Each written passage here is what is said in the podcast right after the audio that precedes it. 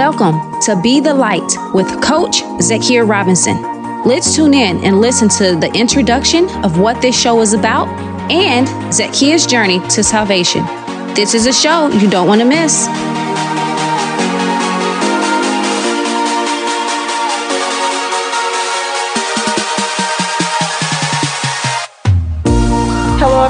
Everyone. This is Sarah Grady Ackerman, and I'm so excited that you're joining us today for just a really special conversation. I have here with me life coach Zakia Robinson. And if you have gone through trauma, abuse in your life, or you just need some inner healing, today's segment is for you because Zakia is going to share a lot about her life and her journey to get her to the point now today where she is a life coach. She is impacting women and men in our area across the nation, helping them to get inner healing. And so, Zakia, thank you so much for being on the program today. I appreciate it. Thank you. Well, let's let's uh, learn a little bit about you. You are a life coach. Tell us just kind of about your life right now. Well, I was born and raised in Dayton, Ohio. Um, I'm all the way here in Tallahassee now. That's a story in itself. But um, I have five kids. I'm married. I am a pastor as well. And you know, just thinking about like life in general and just thinking about where I started from and where I'm at now. It's an amazing journey that God have taken me on. Yeah, it has been quite a journey and to get to where you are now with your wonderful husband and beautiful kids. Um, let's let's go all the way back. Talk about your childhood. Well, like I mentioned before, I was um, born in Dayton, Ohio, and raised by two parents. Um, I came from a separate, um, a, not yeah, but a blended family as well as a separate family um, home, where I was mostly with my mom and my dad. He lived off to um, you know his own place, but unfortunately, my dad he had some things that he was dealing with, like alcohol, and you know my mom had to support us the best that she could by taking on several jobs and life just wasn't that that good as as a as a child, you know. And then later on, my mom got remarried, and then I had to face those challenges. So your how did it impact you with it? sounds like your father wasn't really around too much. No, he wasn't. Um, at that time he was an alcoholic, so he you know, it's one of them things where it's kind of hard to be able to be an involved father or a parent at that, not just a father, when you have other substance that is taken over you. You know, you're not able to be the person that you are called to be. You know, you're not able to lead your family the way that God had called you to lead them.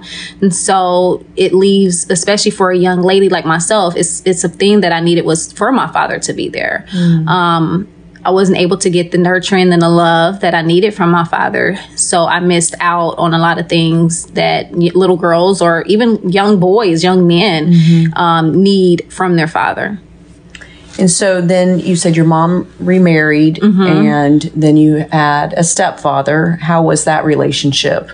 You know, Sarah, I'm gonna be real honest. The the relationship in the beginning was amazing. Um, he would be at my track meets. He would be there, you know, from like start to finish. I mean, he was really a, a good person. And then things kind of um, changed for the worst. Um, you know, some molestation happened within that relationship of me and my stepfather, and it damaged the relationship not just of my me and my stepfather, but it also damaged the relationship of me and my mother. Mm. So, sounds like from early off, really, your relationship with men was uh, very troubled. Yeah, absolutely. Um, I would definitely say when your foundation with your father isn't there, it's like trouble is like following after it um, from bad relationship to bad relationship to bad relationship which you will later learn about but it's like i never had that foundation as a father and especially i didn't know god mm-hmm. to be mm-hmm. my father at that point i knew that he existed but I, I didn't have that relationship with him like i do now to know that he could have taken care of all those needs that i needed mm-hmm. inside of a man Okay, so I, I, know your story, and it's obvious, I'm sure, to you now looking back that that that brokenness from your childhood and, and the relationships that you had with your father and your stepfather kind of carried over into your relationships with men. Absolutely. So I would definitely say in the relationships that I've had, I had to deal with some um, narcissistic abuse. Um, I really didn't realize what that was until later on coming to Christ and coming to God and being saved and when I look back on it, I was like, wow, this entire time I was being abused, not just being abused, but it had a label behind it. Um, and what ended up happening is I also ended up going through some molestation with that. I ended up going through some, um, I ended up going through rape with that from mm. um, another relationship that I ended up encountering later on. And then I just really all around had general issues with just men. It's just like, it was like, man after man. It was like something was always missing or i was being abused or or it's just i was taken advantage of. It's just something that seems like it was just following me. It's like like as if it was like something haunting me. Mm-hmm. like after, relationship after relationship. It's like okay can i get out of this cycle? Can i get out of this spinning cycle that i can't get off of and I and I do want to talk about that how you did um, get out of that cycle.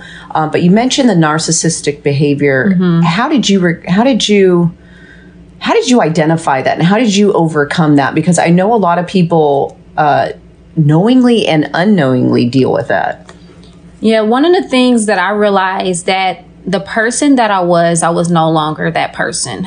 I began to change mentally, physically, emotionally, and I realized that I no longer had a mind of myself. Um, I was afraid to do simple things like go get food out of the out of the pantry to eat because I was afraid that the person was going to say something about me eating too late, or being afraid to go buy a certain outfit and realizing that they may say something about me having on this dress, like oh it doesn't look right, um, you know. But then you would find them commenting or giving an encouraging word or compliment to the next woman that's wearing maybe something similar, or um, always complaining about you know your your my makeup or how I have my hair. Um, it'd be little simple things, or if I didn't do something exactly how this person wanted me to do it, it's like they will make sure I paid for it with silent treatment. And I'm not talking about the type of silent treatment that's like for a day. I mean, it's like two weeks at a time silent treatment mm. to where they won't talk to you, they won't say nothing, they won't help you. It's as if you're there, but you're not there. It's like you don't exist. And then after you you know, after they're not upset anymore, they come in as if nothing's ever happened. They're a completely different person, as if y'all been talking these whole day, uh, every single day this week.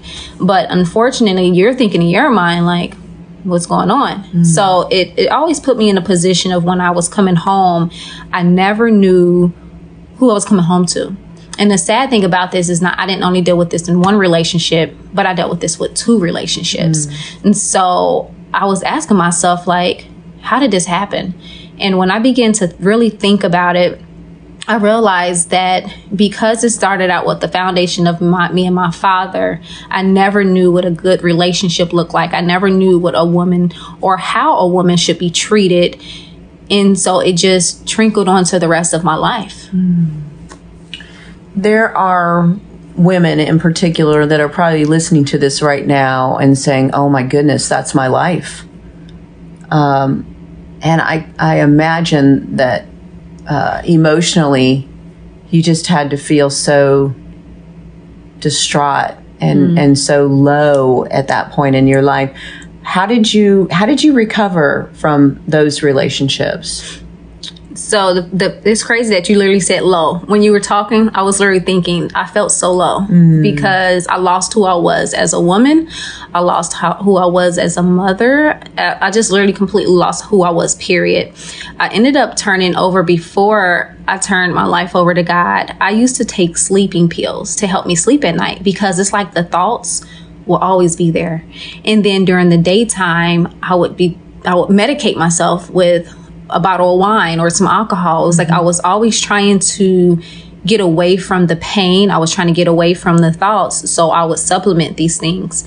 And then one night, I literally was on my knees and just like, life have to be more than this. Mm. Something has to be more than this. Like I was raised in a church. What is wrong with you? Get up. Like I was literally thinking that, like, what is wrong with you? I just remember feeling to the lowest of, of myself. And I was just like, okay, I'm going to go to church tomorrow. Mm-hmm. Is really what I thought. I'm going to go to church. I don't care if I'm just sitting there looking like a zombie. I'm going to church. And that's exactly what I did. I'm not going to lie. Going to church that next day meant nothing to me. And when I say meant nothing to me, I just felt like as if it was just a daily routine, just like I go to work. Mm-hmm. I'm going to work, I'm going to church. You know, it, it, didn't make me feel any different. I left feeling the same. I didn't feel filled with, with the Holy Spirit. I literally felt the same. And it's just like, okay, when is um, when am I going to get over these emotions?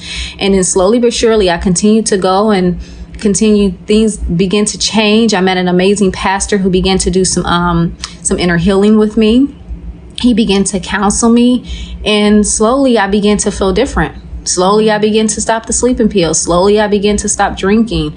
And one day i looked up and i haven't had a drink. And it's like wow i haven't had a drink. Wow i don't have the urge to take a sleeping pill anymore. These things don't happen overnight. These are things that takes time. And i think a lot of times we we want it to just happen so quick. Like okay it's not working god. It's been like two weeks. But it took time to get to the point where you're at, which means it's going to take time to heal, even more time to heal, right. because you have two forces. You have the the enemy and his forces, and then you have God and his, you know, his angels that's just fighting for us. So through praying, through fasting, through counsel, through inner healing, through deliverance, going through all of these steps will get you to a better you and being able to get to the calling that God have called you into. That has to be so encouraging for uh, people listening right now because I think almost everyone to a certain degree has had that season in their life where they're just going through the motions mm. and just waiting, kind of waiting on God. We know God's right. like waiting on us, but um, I love that you just stuck with it and mm-hmm. just said, I'm just, I'm going to keep going through these motions until something changes. Correct. And, and that's what happened and all of those experiences um, and there's so much more to your story but at some point you you had a book that came out of you Absolutely. tell me about that oh yeah so it started out as a blog and i realized that um, my blogs was kind of getting long. and, I said, and I was like, this is supposed to be a blog, not a book. What are you doing? And so it just hit me. This is supposed to be a book. Like, write a book kid you not, I got this book done in maybe two weeks. Okay, two weeks tops. Wow. I was writing for hours. I was just writing chapter after chapter and it's like i had so much more i could have this book could be a series actually and maybe that's a thought who knows but um, i ended up writing this book and um, sat on it for like two years i got it done in, in, two weeks and sat on it for two years and my husband um, who, I, who i'm married to now and he he was telling me he was like, get this book out. Like, why are you still sitting on it? So I was like, I don't know if I want to want to put this book out there, but I decided to go ahead and take a leap of faith and I stepped out there and I said, I'm going to go ahead and put this book out. I got it published, got it, um, you know, all the necessary things to do to, to get the book out. And now it's out. It's out on Amazon and it talks about my entire journey from what I've been through as a child to what steps I had to take to where I'm at now and um, I'm probably almost due for another book um, just because of how amazing God has moved in my life and especially blessing me with um, my husband now. Like he's a man of God. He doesn't try to manipulate me or control me. He helps build me. He prays for me. He fasts for me. And there's been plenty of nights where I was treating him wrong, didn't realize he was fasting for me just because of when you go through trauma, when you go through things in your life, you put a wall up mm-hmm. and so that no one else can hurt you.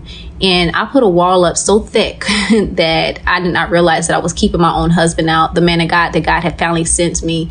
And um, things could have turned wrong for us, but because of his praying and because of um, who he was as a man of God, it saved our marriage. Mm. Wow, so that's powerful. Yeah. What is the name of your book? It's called uh, My Journey to Salvation, and you can find it on Amazon. My Journey to Salvation by Zakia Robinson. Absolutely. Okay. so you didn't stop with the book. I didn't. You you have really you really want to help people um, through life coaching. How did that come about? Um, it came about because I real I felt like there was a void somewhere in my heart, I knew that there was something that was God was telling me to do that I haven't done, and I was trying to figure it out. Um, and one day, someone prophetically spoke to me, and I pondered on it. I thought about it, and I said, "Okay." Later on that day, it's like all the plans started rolling for it, and um, it have not stopped rolling and so I began to um, pick up life coaching. I end up getting certified as a life coach. I put my website out there, and now I'm in the process of being able to um, accept clients. Awesome.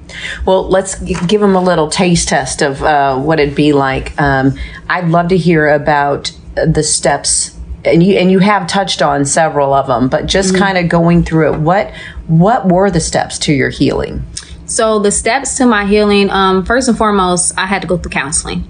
Um, counseling was number one. Um, rather, honestly, for me, spiritual counseling was the best because it, it, it he taught me to replace what I was feeling with the Word of God, mm-hmm. and I'm not going to get that anywhere else. Um, and then I took some deliverances. I ended up getting some deliverance. Um, lots of praying had i had to build a circle around me that was going to pray for me when i could not pray for myself. Um, i had to be real with myself. I had to be real with other people about how i was feeling um, and i had to just really be able to call out for help when help was was needed. Sometimes we try to carry the load when the load isn't meant to carry for ourselves. We even have to remember people brought the sick to Jesus mm-hmm. to be mm-hmm. healed. So sometimes we have to allow ourselves to be carried by others to get the healing. And that was a huge step that I took. And then another thing was I learned to fast. Um, my husband taught me to fast, and I ain't gonna lie, the first day of fasting, I felt like I was gonna die. I was like, one day of fasting, are you crazy? I can't do that.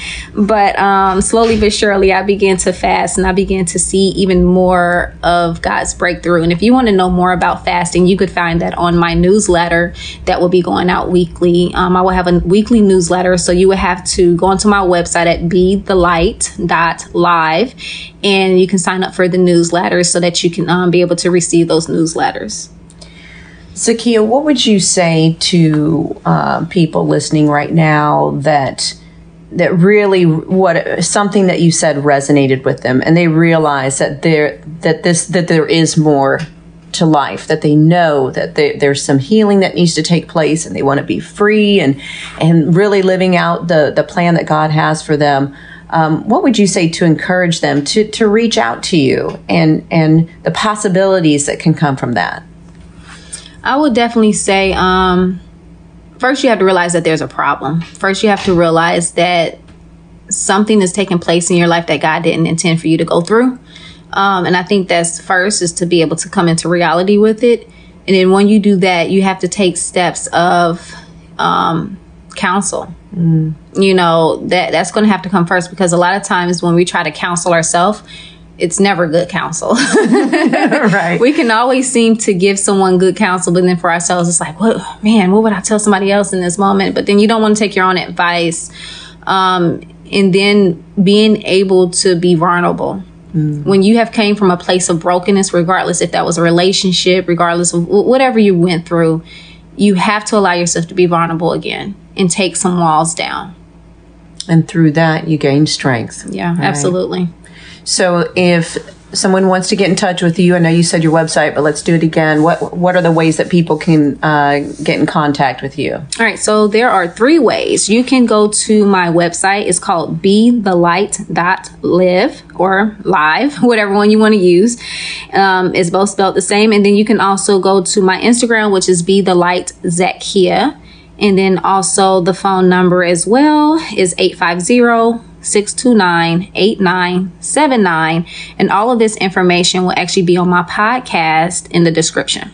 All right. Any last things that you want to share with the listeners today? Yeah, I just want to just definitely say that um, you can do all things through Christ Jesus who strengthens you. And that was literally my scripture for myself always, because a lot of times we feel like we can't move forward or we feel stuck or we can't do something, which is a lie from the enemy. We just have to realize that through God's strength, we're going to be able to push through anything. Um, we may not see it now, but at the end of that tunnel, there's light.